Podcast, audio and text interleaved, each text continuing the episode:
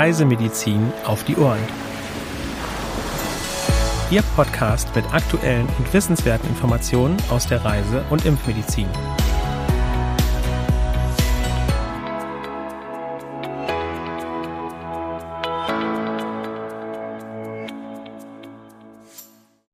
Herzlich willkommen zum Podcast Reisemedizin auf die Ohren, heute am Mittwoch, dem 14. Juni 2023.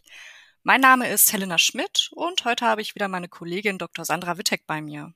Guten Morgen, Sandra. Ja, guten Morgen, Helena, und herzlich willkommen auch an Sie, liebe Zuhörerinnen und Zuhörer. Ich freue mich, dass Sie wieder mit dabei sind. Und wie immer wollen wir zuerst natürlich einen Blick auf das aktuelle Infektionsgeschehen weltweit werfen. Wo starten wir denn da heute, Helena?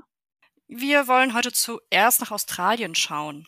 Dort wurden landesweit 25 Infektionen mit Murray Valley Enzephalitis bestätigt. Besonders betroffen sind die Bundesstaaten New South Wales, Victoria, Western Australia und Northern Territory.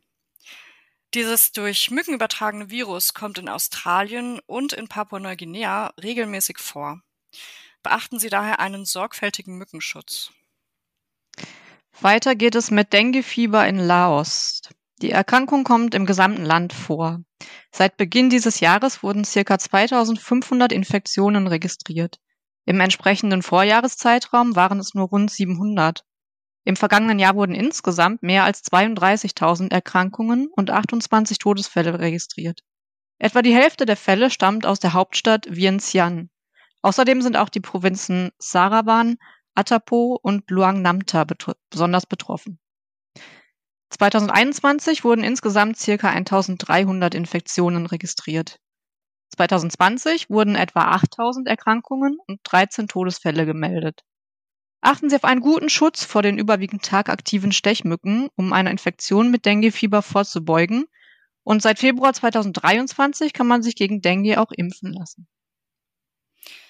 Ja, und bei der letzten Meldung für heute geht es noch um Chikungunya in Paraguay. Seit Beginn dieses Jahres wurden dort ca. 86.000 Verdachtsfälle gemeldet und 256 Menschen sind verstorben.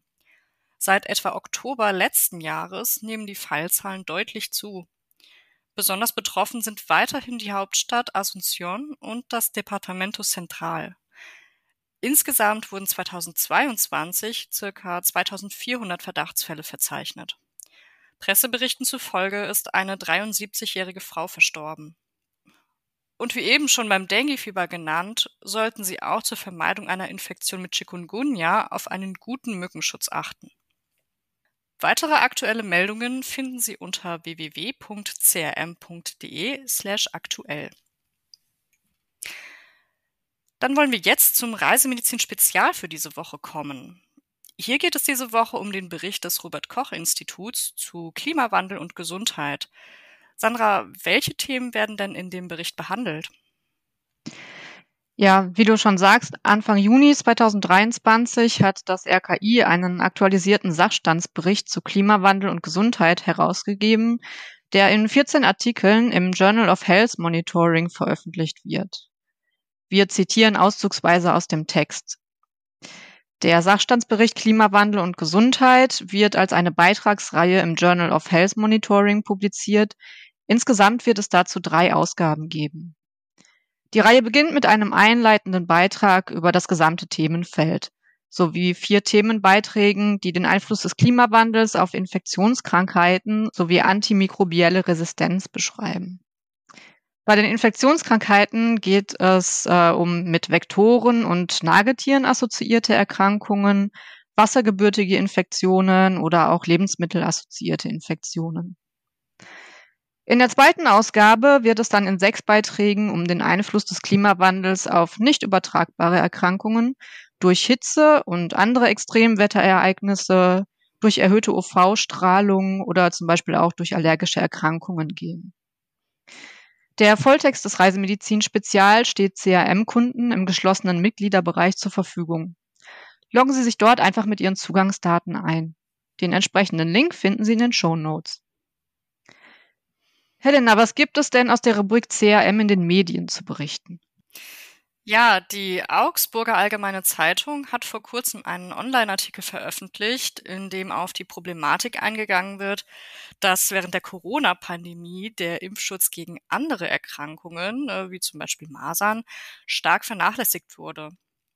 Dabei werden die Empfehlungen des CRM wiedergegeben, den Standardimpfschutz zu überprüfen und Impflücken zu schließen. Ja, alle Einzelheiten dazu können Sie online in dem Artikel nachlesen. Den Link dazu finden Sie in den Show Notes. Ja, und wie immer kommen wir zum Abschluss der Folge noch zum Frage- und Antwort-Special. Sandra, kannst du uns heute darüber aufklären, wie man sich am besten vor einer Salmonellenerkrankung schützen kann? Ja, das mache ich sehr gerne. Zunächst mal als Salmonellose wird die durch Salmonellen verursachte nicht-typhoidale Enteritis beschrieben.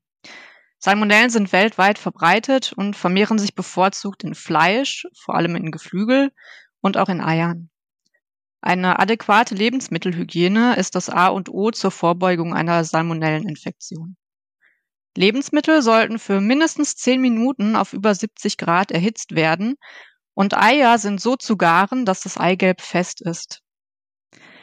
Nach dem Kontakt mit eventuell kontaminierten Lebensmitteln sollte man sich gründlich die Hände waschen. Und eine Übertragung der Erreger auf weitere Lebensmittel ist zu vermeiden, indem beim Vorbereiten dieser andere Küchenwerkzeuge und Unterlagen als für Fleisch und Fisch verwendet werden. Verzichten Sie gegebenenfalls auf Eisspeisen oder sonstige Gerichte mit rohen Eiern, die im Straßenverkauf angeboten werden. Hackfleisch sollte immer am Tag des Kaufs verzehrt werden und das Auftauwasser von sonstigem Fleisch ist zu entsorgen. Bei gesunden Personen geht eine Erkrankung in der Regel nach einigen Tagen von allein wieder ab. Gegebenenfalls kann eine symptomatische Therapie erfolgen. Ja, gut zu wissen. Danke, Sandra. Liebe Zuhörerinnen und Zuhörer, damit sind wir am Ende der heutigen Folge angelangt und möchten uns herzlich bei Ihnen bedanken, dass Sie auch heute wieder mit dabei waren. Abonnieren Sie gerne auch unseren Newsletter CRM Spot, um auch per E-Mail über aktuelle Meldungen und Themen informiert zu werden. Zur Anmeldung gelangen Sie unter www.crm.de/newsletter. Für Anregungen und oder Fragen senden Sie uns gerne eine E-Mail an info@crm.de. Ja, auch von mir ein herzliches Dankeschön fürs Zuhören und wir hoffen, wir hören uns auch nächste Woche wieder. Bis dahin wünschen wir Ihnen noch eine gute Zeit und bleiben Sie gesund.